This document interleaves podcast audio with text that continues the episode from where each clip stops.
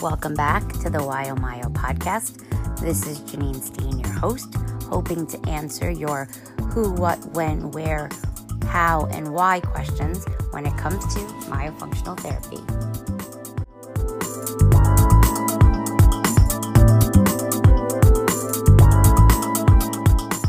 When I am introducing or myself to a patient or a family member or parent for the first time, um, I ask them to tell me why they came to see me and what their concerns are.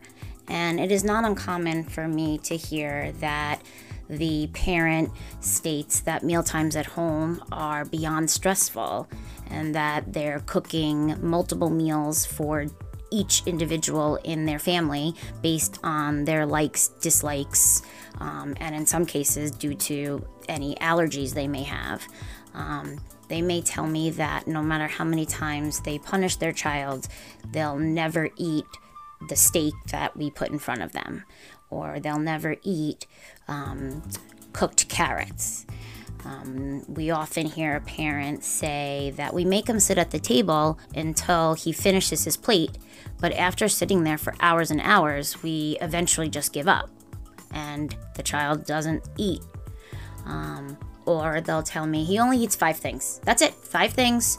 Chicken nuggets and french fries or chicken nuggets and yogurt are the what he lives on. Nothing else. Or chicken nuggets and mac and cheese are what he lives on and nothing else. Or they'll say they he eats chicken nuggets, but only if they're from McDonald's. He'll eat french fries, but only if they're from Wendy's and they're crispy and without ketchup. Or they'll eat a cheeseburger, but only if it's cooked with the cheese on, but then you take the cheese off before I eat it.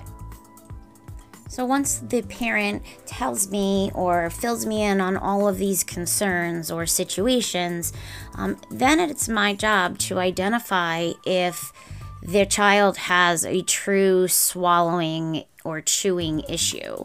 Um, and if their chewing and swallowing issues have anything to do with um, something anatomical, um, where are they missing teeth? Do they do that? Can their bite not occlude completely, therefore unable to tear? Um, do they have a short lingual frenum, therefore not allowing their tongue to mobilize as it needs to um, for mastication? lateralizing and utilizing a rotary chew. Is the patient um, have a super high palate um, and between the high palate and the short frenum um, the patient is unable to control their food as they're swallowing um, once we identify if there is any anatomical issues, then the next thing we'll look for is overall strength and agility. Um, and we assess whether the patient's lingual and labial muscles are as strong as they need to be, um, as well as their overall range of motion. Um, are they able to execute certain things on command that would suggest to us that the tongue muscle is adequate. Um, and if they're not able to do those things, is it because of weakness or, which is the next thing we have to look at, is there issues associating with the motor plan or the uh, motor plan for swallowing? Um, and everything we do, especially swallowing, requires a motor plan. So if that patient who comes to me for their evaluation swallows for me, the motor plan that they demonstrate while swallowing and showing me is their motor plan for that moment and for what I could assume to be the majority of their swallowing moments.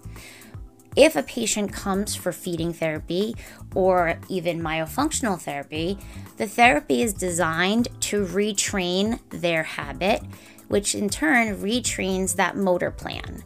So it's not just about your child being a picky eater, there can be so many more parts to it or pieces to it that are often not considered, especially when you're in the moment and beyond frustrating, uh, beyond frustrated that you cannot satisfy your child the way you feel you should be with food.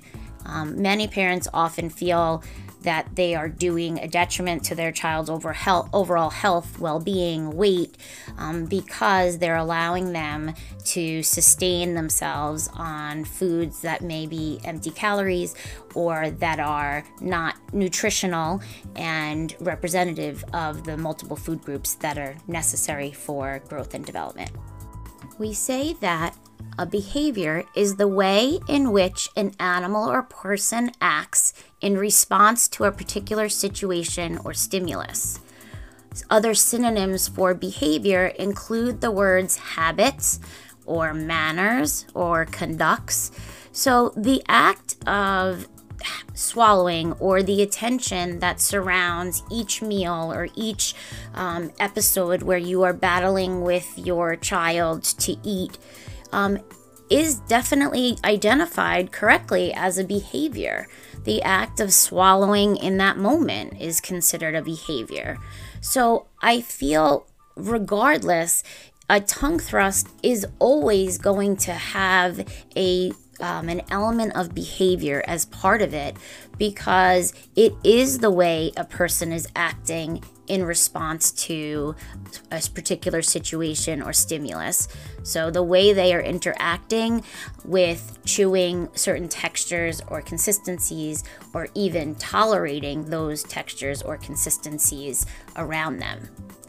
So, regardless, if a patient presents with a tongue thrust, it is considered a behavior and now add or go back to the original question is my child's picky eating or inability to or refusal to eat certain foods and textures associated with poor behavior? Well, the answer to that is yes. But in this case, the behavior or the poor behavior is actually the poor habit. Um, and it's a habit that we are trying to change.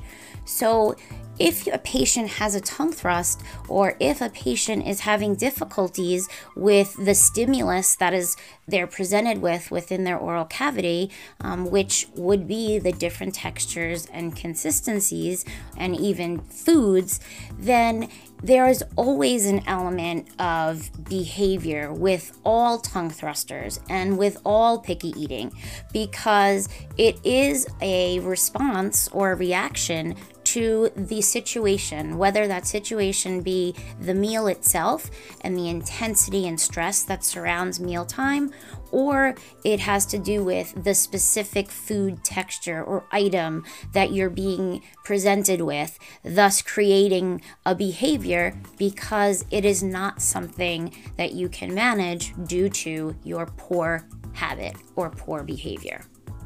The last part, or the last part of the question that um, has been is often posed to me is should my child be punished for this behavior or for not eating certain textures or consistencies or food?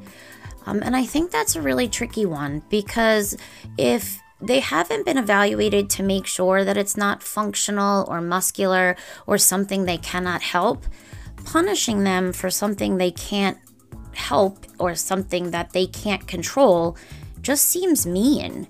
So I think punishment um, is not the option ever until the child or the patient is evaluated, um, the exact cause of the issue is addressed, and a plan is outlined for how we're going to change this behavior or what we're going to do to ease the child or the patient from their current behavior to a different behavior. For example, eating different textures or being able to chew and swallow um, without tons of food being left over or residue in the mouth.